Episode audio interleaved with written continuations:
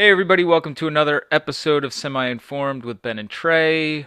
Thank you for joining us once again. I am your co host. My name is Ben. I am uh, an overworked photographer during Christmas card season, and I am a fan of the U.S. men's national team. Hey, what's up, everyone? This is Tré. I'm a father of two, as you all know, and I have recently been obsessed with raking leaves. Oh, man, leaf blowing season.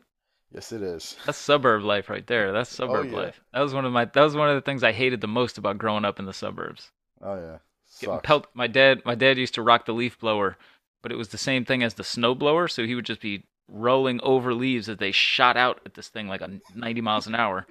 and we used to have to stand in front of it with a rake and try to help push that stuff into the street.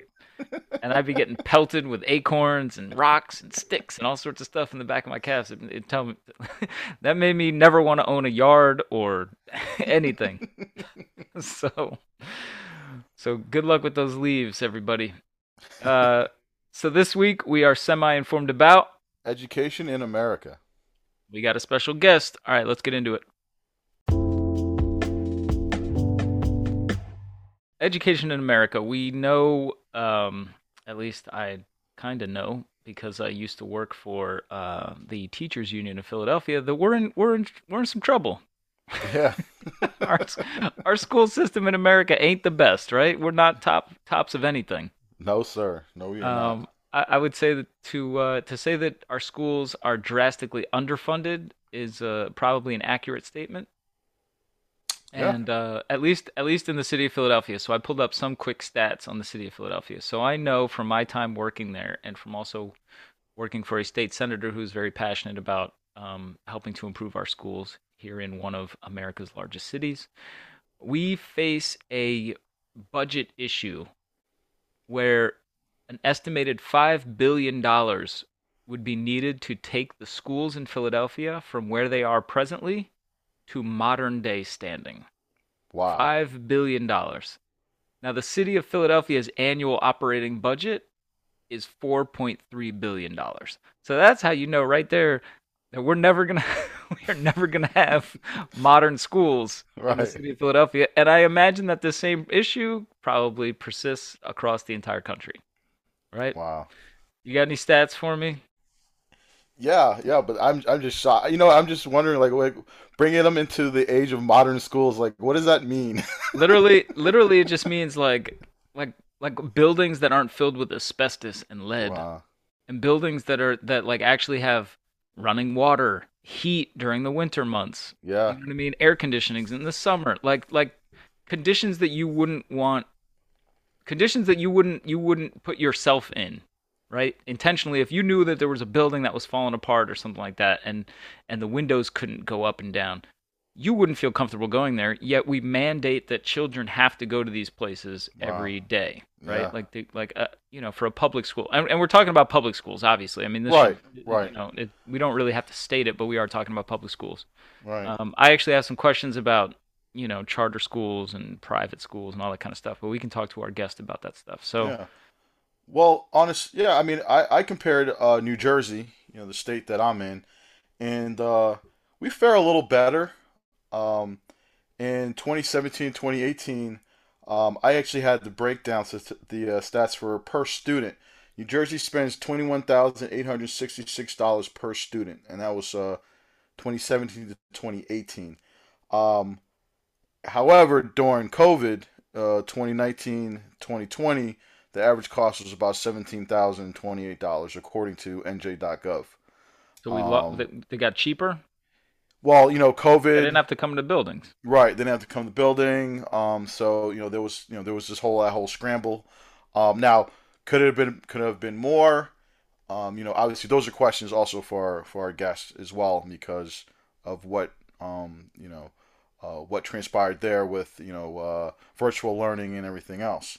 Um, a lot When of you schools say when you say twenty one thousand dollars per student, are we talking about this is per student annually? What K through twelve? yes, K through twelve, yes. Every student costs this Yeah. Well, and it helps state? because I actually looked up New Jersey's ranking, um, and New Jersey's actually ranked third, third best state in the United States in terms of education. Wow, So, you know, that's um, impressive. And we came up through that public school system, so hey, Yeah. there you go. That's what you get. Yeah. You get two yeah. semi-informed adults. but uh, the breakdown actually uh, nationwide, um, just one one more. Um, so in 2019, uh, the United States spent uh, 752.3 billion dollars on education, um, and this is also this is obviously K through 12. Um, however, in 2020, that number dropped to 734.2 billion. And what's So- our military budget? What's our mil? I, actually, yeah, that's I'm just I'm just playing. You don't have to know that offhand, but it's it's probably not that. actually I just pulled it up. 715 billion dollars. So that's where our priorities are. Um, they ain't in learnings. They ain't in learnings them childrens. That's for damn sure. All right, so, so so check this out. So I found an article that it was from 2017. So this is obviously going to be p- before the pandemic, Mhm. and uh, it basically just highlights what, what what they think are the 18 major reasons that schools in America are failing. And so I kind of want to run through some of that stuff with our guest. What do you think? Yeah, sure. All right, let's- good. All right, let's get into it. So our guest today is the Vice President of Learning Design at IDE Corp. She is, uh, I mean, she's an advocate. She's a, she's an education advocate, correct? Correct. And uh, she's uh, also my wife. Oh, great. I was going to say, Tré, you might have some more inside information about today's guest, but But she's very passionate about education, so yes. all right. So Felicia, let's uh, let's let's get into some. First of all, welcome, welcome to the show. Thank Yes, you for being on. Semi Informed today. Thanks for having me. I'm excited to be here. Thanks for uh, getting in a different room from Tré so that we don't have any weird echo issues right now. Thanks for also making sure that the kids are asleep. You know that Tré's a father of two, so that means that you are a mother of two. That is correct. Sometimes it feels like I'm a mother of three, however. Oh, hey, shots fired. shots fired. All right, so real, Unprovoked. real quick, Felicia, tell us, uh, tell us real quick, just what is the uh, what does the vice president of learning design at IDE Corp do? What is what is IDE Corp? Well, um, my company is called uh, IDE Corp, which stands for Innovative Design for Education. And what we do is we work with schools all over the country, um, mainly uh, schools in New York, New Jersey, uh, Florida. Uh, we also work with some other schools remotely in California, Minnesota, um, Chicago. We've even worked with some international schools as well. And what I do specifically within my company is I oversee the design of the products that we sell and help to create them. So we sell we have two sides of our company. One side is in person consulting, where basically we go in and coach and support teachers in the classroom um, in everything from social emotional learning to uh, learning. Uh, I'm trying to think of things that everybody would know about executive function skills to what we design are called learner active technology infused classrooms. And what that is, is basically teaching kids to be uh, independent learners, to be independent students, uh, and to take teachers from being like the center of the classroom to really creating a classroom that's driven by students. Interesting. Uh, so it's so it's all it's all basically a way of shaking up the way that we learn, shaking up the way that Americans have been have taught. Right, Think traditionally. of what a traditional school is, what a traditional classroom looks like. Teacher in the front, 30 chairs facing the teacher. Your company goes in and what? They think of different innovative ways to kind of shake up the classroom. Yeah, we everything from the way classroom is set up, like you said, 30, te- 30 chairs. Like uh, we work with teachers to like redesign the look of their classrooms, like furniture that you know kids are working in groups, have different types of seating. That kids don't have a chair that's theirs. It's the space is theirs, and they work where they want to work, uh, depending on what they're doing. And then also that you know our big things are creating kids who are engaged, empowered, and efficacious. What um what what if you could if I mean so now we know sort of what what your corporation does, what your organization does, what your role is in that organization. before I get into some of these questions, or before you know Tré and I start breaking down some of this, some of this, uh, some of the main issues that, according to the to the articles, or you know, according to the experts, what's wrong with our with our education system? What do you think is the biggest problem in uh, in education in America? Well, I think that it's the, the the biggest issue is the fact that education hasn't changed since it was initially created as public schools as we know it. You know, the initial creation of public schools was based on a factory system. I don't know if you guys know that, but if you think about high school, right? So high school is controlled typically by a bell that goes off and people moving from one place to another which is exactly what the factory system is. It's a good wow, point. I never yeah. even thought of it that Never way. Thought very good that. point. Yep. Yeah. We're just so, lemmings moving from room to room.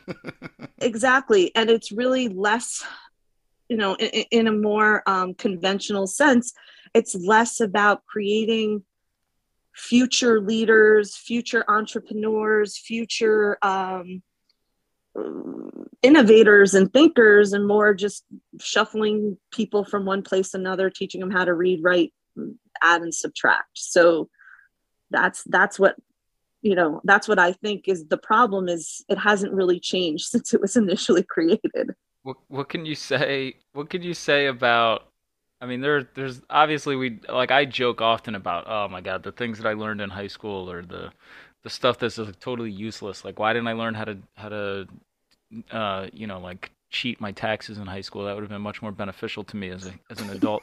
I mean, like I saw, I saw. I don't know if that would have been beneficial. I saw a meme. Well, you know, uh, you like bars on, on, on, the hush hush hush hush. It, it is. Um, but so like I saw a thing the other day. It said, uh, well. You know, here, day number two thousand seven hundred and fifty as an adult of not using Pythagorean's theorem. Like, like, why do we like? We need how much of how much of our education just being stagnant? Like the fact that we still have this stuff that that is built into what the formula is what the playbook is for creating an adult in our society. Like how much of that stuff just literally just needs to be thrown out or thought of differently or what? Well that's the thing. It's about it's not necessarily throwing it out. It's about thinking about it differently. And that's what my company and what i really work to do with what when we when we're brought into a school we're brought in because they're ready to change. They're ready to they're open to new ideas. And our biggest thing that we work with and that i now run like online learning for teachers and i run independent courses that teachers can take. And with all of that our biggest thing is that kids need the why I was the why kid. I don't know about you guys. I was the why kid. Like when a teacher would teach something, um, I was the te- I was the kid who was like, why do we need to know this? Why is this important? And what we do is we help to build the why. We want kids to have the why. And so what we we work with teachers and districts and um, admin in problem-based learning, which is will give you why you need to know the Pythagorean theorem. It may not be something you need to know for the rest of your life, but what skills come from it? Problem mm. solving, being able to, you know, um, think through a process, being able to see how steps work and where it gets you to, and that's what you know. That's that's where education should be going. Got it. Okay. Um, we actually we have an article here um, that I wanted to uh, bring up in uh, maybe shoot some questions off of them. Uh, says here, according to the 2017 article in the Advocate, uh, there are 18 major reasons that schools in America are failing. Um, and one of the reasons it says here that parents are not involved enough. What do you think about that? what did somebody tell me recently? I feel like parents are either we used to they used to say helicopter parents right somebody yeah. told me recently they're now called snow snowplow parents oh man what does that mean damn think about what a snowplow does Just yeah. shove everybody out of the way to get to where you need to go, go. oh damn that's that that's that's that uh felicity what was the woman's name who uh paid paid for her kids to get into Oh, college. Oh paid for Remember that woman? She paid like. That was the one, the one from Full House. Yeah, the woman from Full House and uh, that other lady. Yeah. Yeah, well, I, that's- think Felicity Huffman. Yeah, Felicity it? Huffman. Yeah, she- that's too. That's being too involved as a parent. yeah, well, I mean, I think that like that question though is kind of you can look at it from two two perspectives. I mean, it says you know parents are not involved enough. I mean, obviously, you know, if you have the financial means, you can be involved. Um, however, you know, you talk about you know parents of, of students in the inner city. You know, I feel like that question may play in. You know, when a mom, dad, they're working two jobs. You know, they would like to get involved in their kids' lives, but obviously, you know, economically they can't. Or there's just not enough time. You know, or right, Mhm. exactly. There's just not enough time. You know, so you know, I think that that question plays onto you know the the two societies that we have in this country, rich and poor. Right. You know, um, What speak? You know- so speak. Speak if you can, Felicia. Speak on um, you know, like how how IDE Corp how they use innovative strategy to sort of bridge that gap. Is there an issue? Do they go into schools that are in inner city schools as the as well as like private schools or charter schools or? and if Oh. before you answer that, also can Hmm? can you also um, explain? Uh, because I've heard this term uh, equity in education. Yep. So if you could also kind of uh, touch on that as well.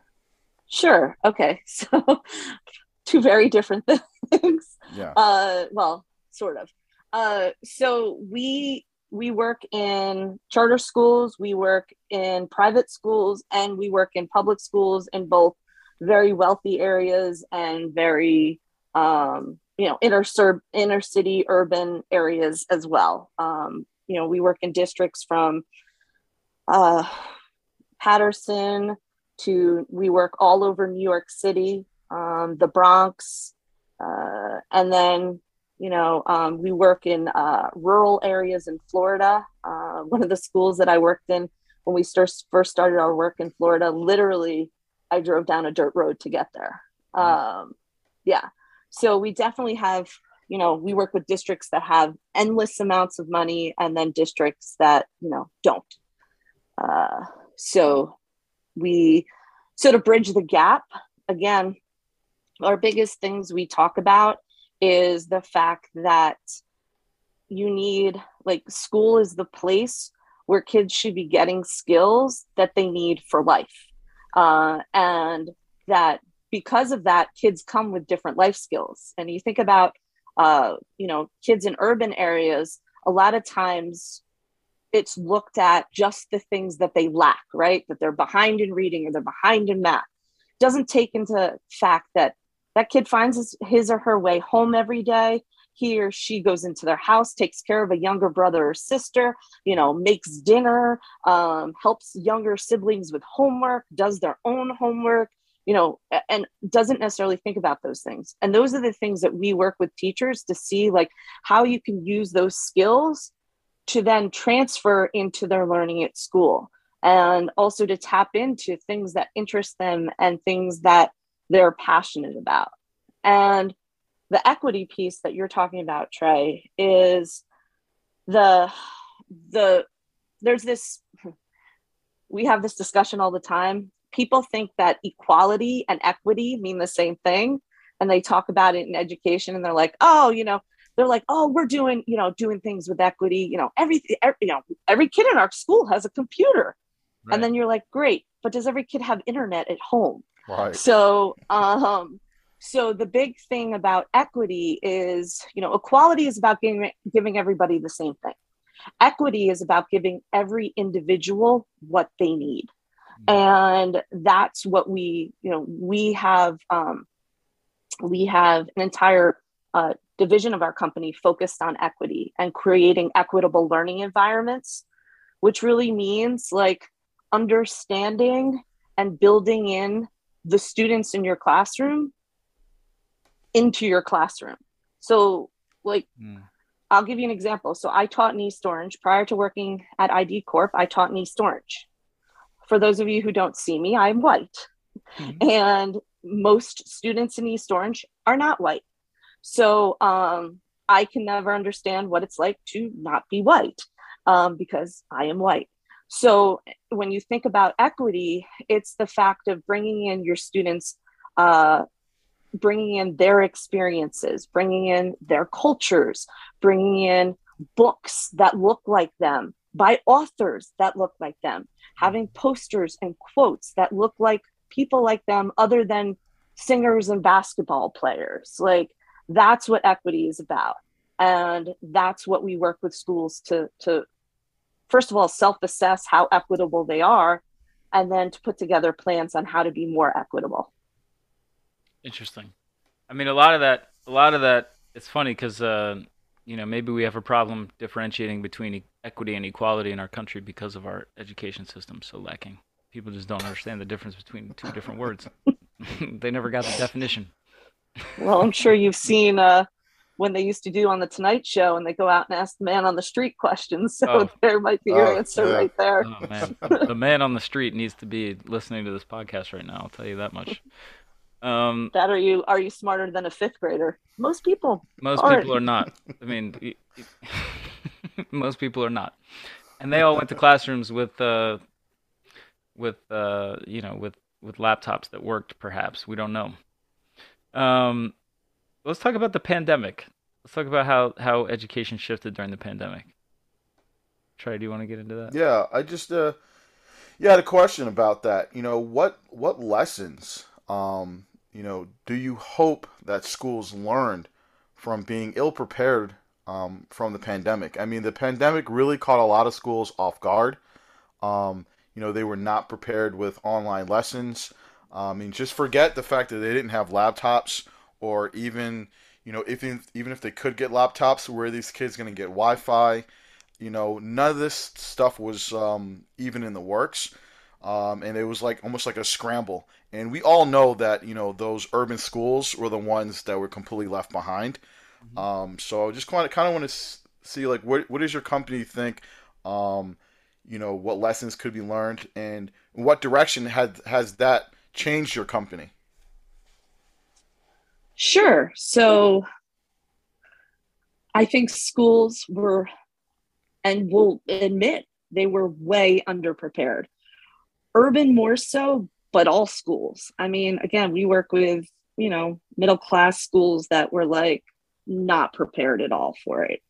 Um, because you, and we got a lot of business because all of a sudden people were like, oh man, we got to think differently and do things different because the way, the way we were doing it before is not going to work when we're trying to get 35 uh, year olds to pay attention on a computer for six hours. Nope, like, ain't gonna happen. yeah, I can tell you, our our five year old would not sit in, on a computer for six hours and pay attention. So um, I think that the lessons that people learned were first. I think it shined an even brighter light on the inequities of of of urban education versus you know more suburban education like you brought up trey they realized that like in the middle of the pandemic we they got every kid a laptop they figured out how to do that but then it was like kids don't have internet so then they were having to like create buses that became um, you know internet hubs and parents were going and parking in parking lots so their kids could do school and get internet.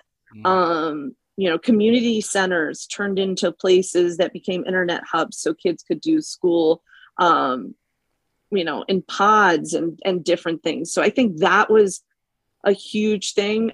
I think also that the lack of technology you know the fact that it was such a scramble you know uh, for so long people were really proud of the fact that they had like a cart of computers for the entire third grade right and then you know and then when they got computers for every third grader, wondered why the third graders didn't have a know how to navigate the computers the way they know how to navigate YouTube. You know, like, but it was because they didn't use it educationally. And you know, getting to use a computer once a week is not going to prepare you to use a computer for six hours a day every right. day. Right. it's just not. Yeah. Um. So I think, and then I think it made people think about teachers. The biggest thing, you know and I'm going to toot our horn for a moment, if you don't mind. But the biggest thing we got from our clients was it was hard for everybody, but for our clients, they really shared that it was an easier transition because they weren't standing in front of the room and teaching for six hours a day. So for them, it was yes, they had to think about certain things differently, but for the most part, it wasn't this huge shock that other people, you know, other districts went to like packets for weeks before they could figure out how to do school this way. Um, so, you know, I felt like that was a huge kudos to us. However, we don't work with every school in the country. I mean, I'd love if we do. So if you're looking for work, you know, you're looking for uh, for people, we're your people. But you know, I think that was huge, and I think that it was it was a huge wake up call that like like I said at the beginning of the of the show, like you can't do school the same way you did it 40, 50, 60 years ago. You know, parents love to say the line. I can't tell you how many meetings I've been in where parents are like, well, when I went to school, it was done this way. Why aren't we doing it that way? And I want to be like, I went to school in the 80s. There were, we didn't have computers. Like, right. Yeah. We, we the, have... the internet didn't exist. Right. And when you guys went to school, you were walking uphill both ways and through the snow for miles, right? All that, all that good fun stuff. Tell you what, Felicia, so, we're gonna we're gonna this is this is a great conversation, but we're gonna take a quick break. When we get back, I want to talk more about like uh, some of these innovative tactics that you're talking about, but then also maybe some of like vocational training and doing more like uh, profession based learning and when we should mm-hmm. start mm-hmm. that kind of stuff. So let's take a quick break and we'll be right back.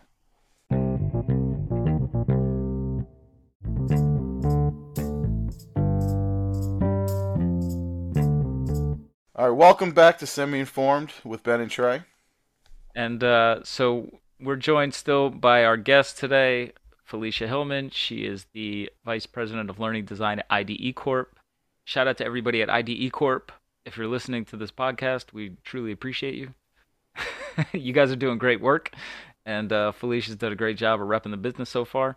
So let's uh, let's talk a little bit more about these innovative strategies that you're talking about in the classroom. So we said you know, we're not we're we're trying to move away from from teacher focused learning where it's just one woman or one guy standing in front of a classroom looking out at 30 faces trying to shout information at them and hoping that it breaks through some kind of way.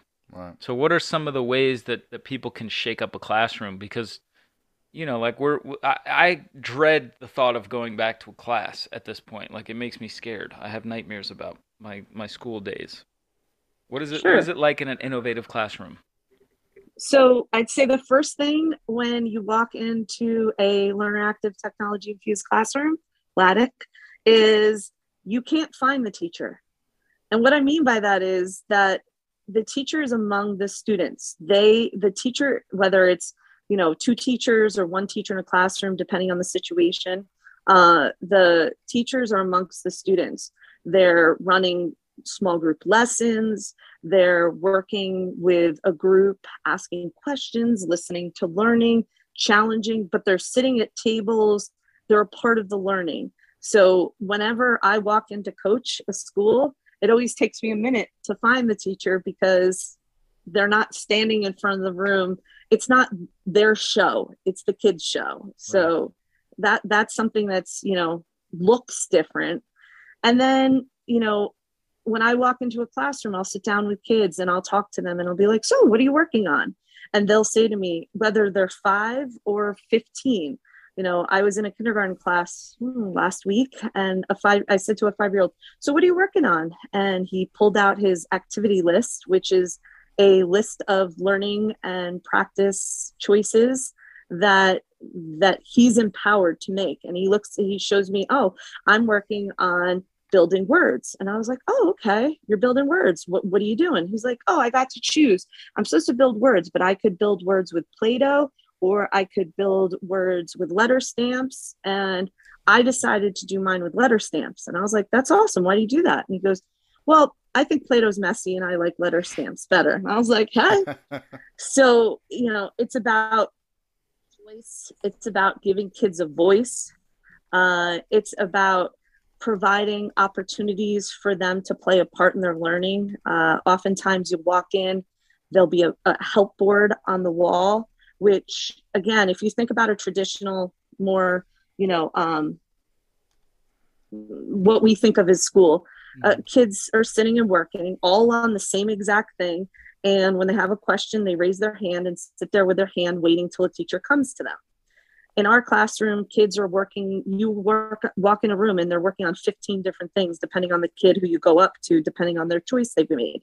And if they need help they get out of their seat they go over to a board where they write their name and depending on how old they are they may write a question next to their name and then they go back to their seat and continue working because they know that a teacher is going to come to them. Huh. and the teacher's checking the board and moving around the room and helping kids as they need the help that they need so it's just really student driven and really focused on them being the center of the classroom and being the leader of the classroom in leading their own education. Right. That's interesting. Well, as as you described that, um, kind of leads me to a, another question I had is, uh, you know, we all had our classes, you know, math, science, social studies, things like that. Um, I mean, obviously, we need, you know, you need your math, you need your science, and thing, and, and you need your history. But I mean, other classes that are still relevant in this new era of learning, or are there classes that are that should be added? Um, since you're saying that you know we've been kind of stagnant in the last 50, 60 years, um, should there be classes now that are more relevant to um, to life? Uh, as Ben said, you know about like taxes and things like that, you know, or learning to you know balance a checkbook or um, you know, just Tré. What decade is it? Who's balancing a checkbook? well, well, yeah. well, you, you, know, they still got checkbooks. So well, they still have checkbooks, but uh, but you know, you know what I mean. Just uh, life skills, life skills. Mm-hmm. Do you think that you know the the classrooms should uh, or education should see a change in what's being taught? So I think yes. Mm-hmm. The answer is yes. Um, I think that in the younger grades, so I'm talking like elementary school. I think that the move towards building executive function skills, which focuses on like decision making, problem solving, um, self awareness, you know, all of those skills need to be woven into learning, including, you know, how to work together, how to, you know, get to a decision and not fight and argue. All of those skills you know need to be. And i can tell you are being woven in places as well as social emotional learning is so important period and then especially after the pandemic and everything it's really important for kids to be able to process and understand their emotions and be able to talk about how they're feeling and being able to you know deal with that because you know more children than ever have you guys did a show previously on uh, mental health but I don't know how you know uh, you you guys didn't go really deep into kids, and that more than mm-hmm. ever, kids are having anxiety issues and you know things that never were known or at least amplified the way they are now. So I think those things are important in the younger age, and then when you get to middle school and high school, I can tell you that I think those those skills are continued to be needed and grown, but then like you said, these life skill type classes. I actually um, uh, worked with one of the other consultants last week on writing an economics uh, uh, unit for an economics teacher and looking at the the whole thing was about understanding uh, taxes in America and understanding the inequities actually of our tax system in the United States. Oh, and go. the thing is, most people don't understand that. Some people do. Some Elon Musk understands it. oh, well, I was going to say the very wealthy understand it. he's he's as wealthy as it gets. Yeah. Uh, he so didn't get, he didn't get that way by paying taxes regularly. I'll tell you that much. But let's we're we're trending off topic right now, so hold on. None of the one percent did. uh, but he um. But so anyway, so yes, more schools are moving towards that, but there has been a resurrection, if you will, of what what what middle America most people know as trade schools, trade, you know, um, like high vo- vocational high schools. Yes. Um, you know, it used to be known as the schools that you went to if you weren't good at school. Uh, that was kind of the the old school mentality of it. Uh, but um, now it's really thought of as a completely innovative thing. You know, they have entire STEM magnet high schools that are focused on science, technology, engineering, um, and you know more of these skill sets that people are fighting to get into. Uh, if you look at Tré, you said at the beginning of the show uh, about New Jersey being number three. If you look at, I think most of the top 20 high schools uh, in New Jersey, uh, a good handful of them are actually vocational STEM schools. All right, so that's great. So that that's actually uh, was one of the questions that I was going to ask you about vocational trade schools, um, and so thankfully you addressed it before I could get there. So another issue that I can read your mind then. I know, apparently. Another issue that uh, that we hear about all the time, especially in like inner cities and and you know bigger schools and and uh, public schools in bigger cities, is overcrowding. Right, like a lot of the uh, does a lot of this, this the, the innovative learning stuff that you're talking about. Does that require a smaller cr- classroom? I mean, is that we went to a college that had very small classrooms yeah. and you feel like it's it's more inducive to learning if you're in a small environment but what can you do if you're in a if you're in a school where you you know you're packing 35 40 kids into a classroom well i mean i think that from what we do the places we work i mean ideally it would be great to have 20 kids 15 kids in a classroom but it's just not just not the reality uh, we do work in some places that do have smaller, you know, may have 20 to 25 kids in a classroom. I have a few places that may have 18, but for the most part, people have 25 and up. Like, you know, you're talking 28, 30 kids in a classroom. Right. And the thing is that when you're teaching in a way that you're the focus of the classroom, it's even harder to know what 30 kids know or don't know. But when you're thinking about creating your classroom and you're building it around your kids' needs and they're making choices and they're working on different things and they're independent, it gives you a lot more time to be able to address those 30 kids, to run small groups, to make your way around the classroom and, you know, and make contact and ask questions and see what they know. So, it, you know, it it works. You know, it really works in helping kids to learn based on where they're at and based on the situation you have. Right. Now, I've got I've got one last question. Um, because in the beginning, you know, we we threw out a whole bunch of statistics about money. You know, how much money we spend on education, and you know, uh, growing up, you know, obviously we remember, you know, No Child Left Behind and you know we we hear um, you know all the time you know there's there's a need for more money more money more money more money. And do you think that that's the solution? I mean what what are what are politicians and you know higher up educators what are they all getting wrong? Because i feel like they think just by throwing money at the situation can fix it. Um, obviously we know money helps but um, what's your take on on, on that um, in terms of you know appropriating money in the in the right way how can how can funding certain things in the right way help? Well, you can ask Mark Zuckerberg and Newark that if throwing money at things if it works. oh, I don't think it did work. that would be the answer. Uh, you know, the thing is with money, the the issue with money is there's many layers to it. Uh, you know, one of the big issues is when it comes to money with education, you know, a lot of times people don't understand that the money has rules mm. that come with it.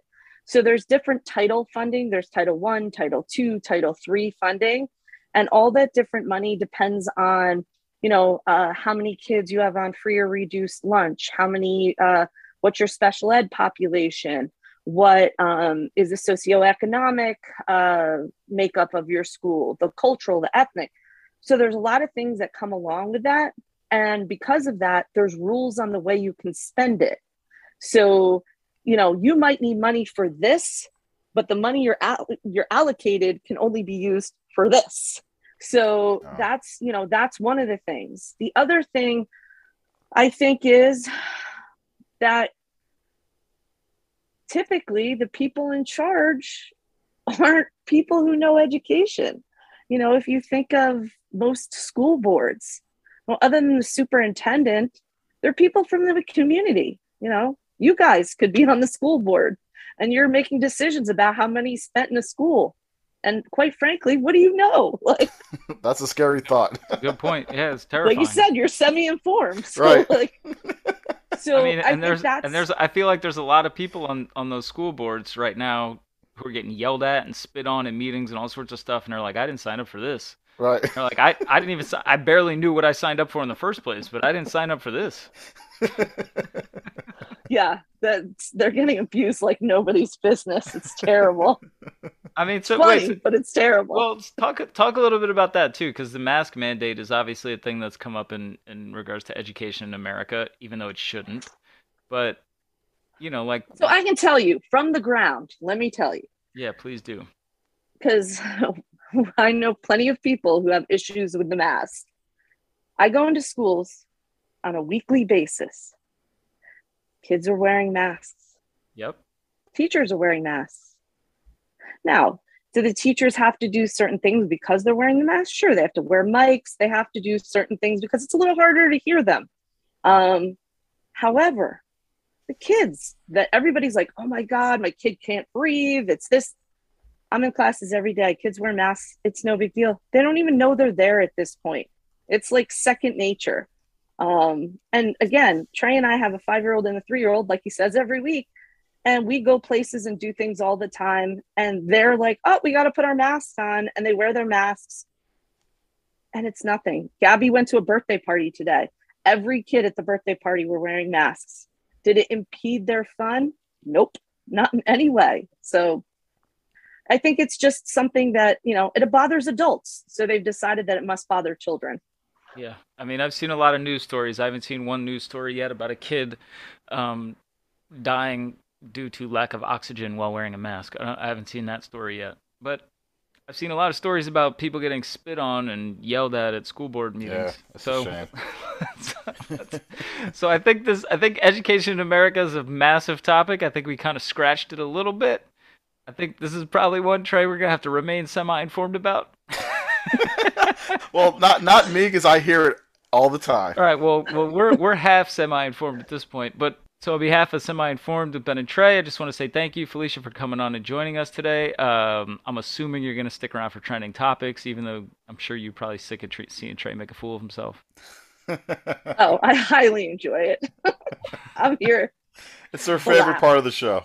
All right. Awesome. All right. This is time for trending topics. All right, Tré, we got some good ones today. Oh no. These are your trending topics. Trending topic number one hashtag RHOP. What could those letters stand for? RHOP. Felicia, if you know, feel free to chime in.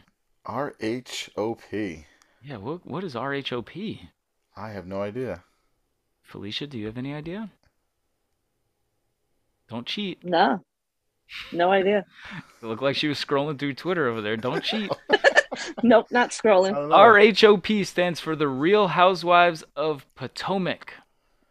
Uh, I thought it was maybe a new a new a new uh, IHOP. No, ro- yeah, RHOP. IHOP. The Rhodesian House of Pancakes.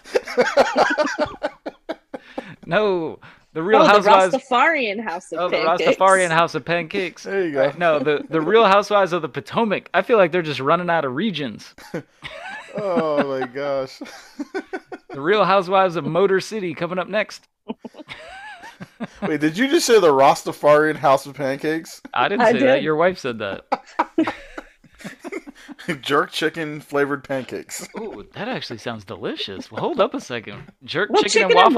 waffles. Yeah, there you you jerk, go. jerk chicken and waffles Jerk sounds chicken amazing. and waffles. Tré, you need to get your dad on the line right now. he needs to be creating the Rastafarian House of Pancakes. And we need to have some jerk chicken and jerk chicken and waffles, some curry syrup. I'll make sure I'll make sure to call him and get him right on that. All right, beautiful. All right, trending topic number two: leatherwood. What is leatherwood? Leatherwood. Or in this case, who is leatherwood? uh, I was gonna say sounds like a like an old timey uh, cologne, but I, I'm gonna go out tonight. Let me slap on some Leatherwood. Ooh. Honey, do you like the way this Leatherwood smells? Mm. Keep it on the shelf next to my uh next to my uh, Sex Panther cologne. That, is that Sex Panther you're wearing? No, baby. This is Leatherwood.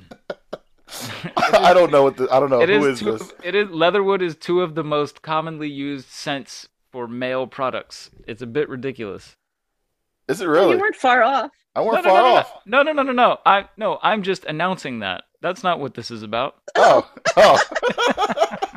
I Leatherwood thought it is was like something completely different. no, I thought Le- it belonged in your red room of pain. Leatherwood it is- refers to Alex Leatherwood, an American football guard and offensive tackle for the Las Vegas Raiders, baby. Ah. It's football night in America. All right. Well, he's got an old Tommy cologne name. So. All right, apparently he's also got six false starts, so that's going to be a real real issue. Oh, Tré, this is one that you might know. Tré, this is one that you might know. Oh, Trending topic number 3. Zlatan. uh, it's Ibrahimovic. But why is Zlatan trending? Uh, it could be a number of things with that guy. It could be, it's true. I know he he said he's had a he's had a Twitter battle with LeBron. Yep. Um, last year. Uh, I don't, I- I'm just gonna say, is it something he said recently? No, so Zlatan as we as you may or may not know, he's Swedish. Yeah. and Sweden, um, in the European qualifiers for the World Cup, uh, makes it to the playoffs this year. So they uh, are not guaranteed an automatic seat. And so somebody tweeted out, "A World Cup without Zlatan isn't a World Cup." This is true. Oh man, you gotta love some Zlatan. My favorite thing about Zlatan is that uh, uh, what was it? What was it said? Oh, oh, he moved to uh when he played for the LA Galaxy. Apparently, uh, LeBron James to welcome him to the city sent him a jersey, and Zlatan signed it and sent it back. That's the most baller thing I've ever That heard. sounds like something he would do. Consider the fact that he refers to himself in the third person like I, Elmo. s- I swear to God, I hope that that's a true story. It may or may not be true, but I hope it's true.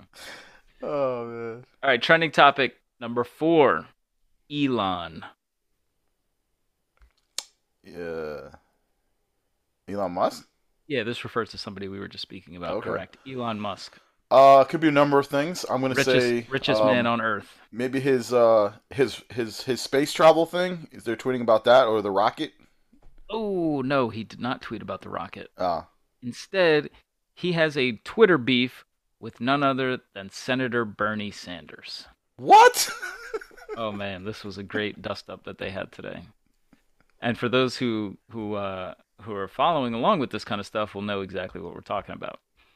So, About that he should pay his fair share, perhaps. I mean, you know what Bernie Sanders is tweeting about, right? So Bernie Bernie tweeted, "We must demand that the extremely wealthy pay their fair share." Period. Period. Right? Right. Very Bernie Sanders tweet. Elon Musk replied to that tweet by saying, "I keep forgetting that you're still alive." And then he replied to that tweet with, "Want me to sell more stock, Bernie? Just say the word."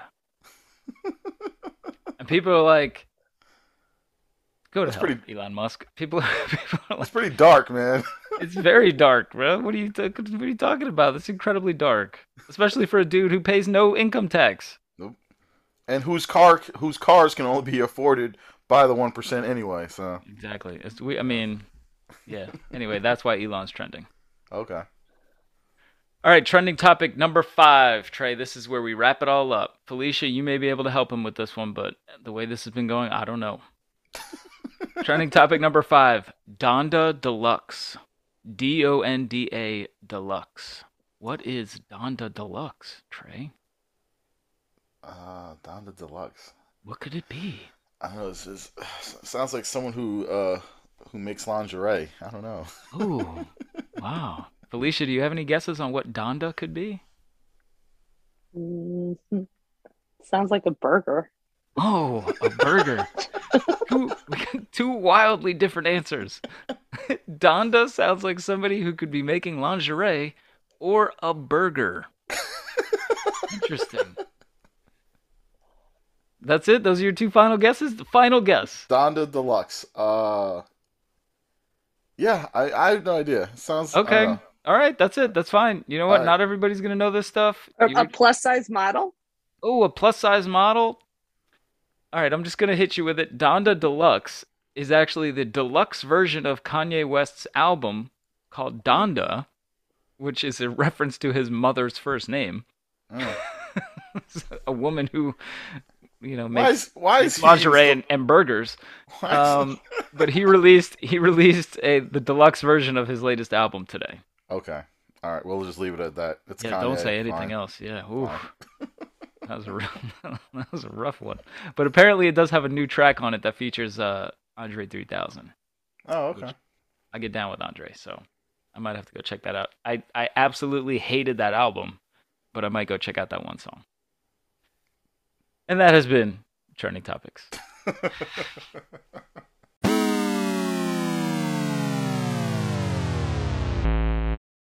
Trending topic, always a great time. Thank you so much, everybody, for listening. Thank you again to our guest, Felicia Hillman, Vice President of the of Learning Design at IDE Corp. Felicia, where can people learn more about IDE Corp? Uh, you can go to uh, www.idecorp.com. All right, everybody, be sure to check that out. you Um, can follow us on Facebook, Twitter. Uh, oh, there you go. You got to hit all the socials. Hit all the socials. All right, IDE yeah, that Corp. Twitter thing. IDE Corp. Look for them on Twitter. Tré will uh, direct everybody there. I'm, I'm such an expert. All right, before we wrap up the show, I just wanted to send a huge thank you to everybody who's listened to our show so far. We recently hit over 500 listeners, which is a huge accomplishment for two Thank random you. dudes who just uh, started talking about stuff on a podcast. It's kind of crazy, actually, if you think about Yeah. it, Tré. Yeah, that's awesome. That is so. That is awesome. Considering that, yeah, we did this just kind of to stay in touch and you know have fun, and we've reached this milestone. It's real impressive. Um, I'm just counting up our episodes right now. I'm pretty sure that this is our 10th episode. Yeah. which is that's pretty crazy. All right, so thank you so much to everybody for joining us. We hope you'll join us next time where we will be semi-informed about Thanksgiving. oh, give thanks everybody, give thanks. See you next time. All right, man. Peace.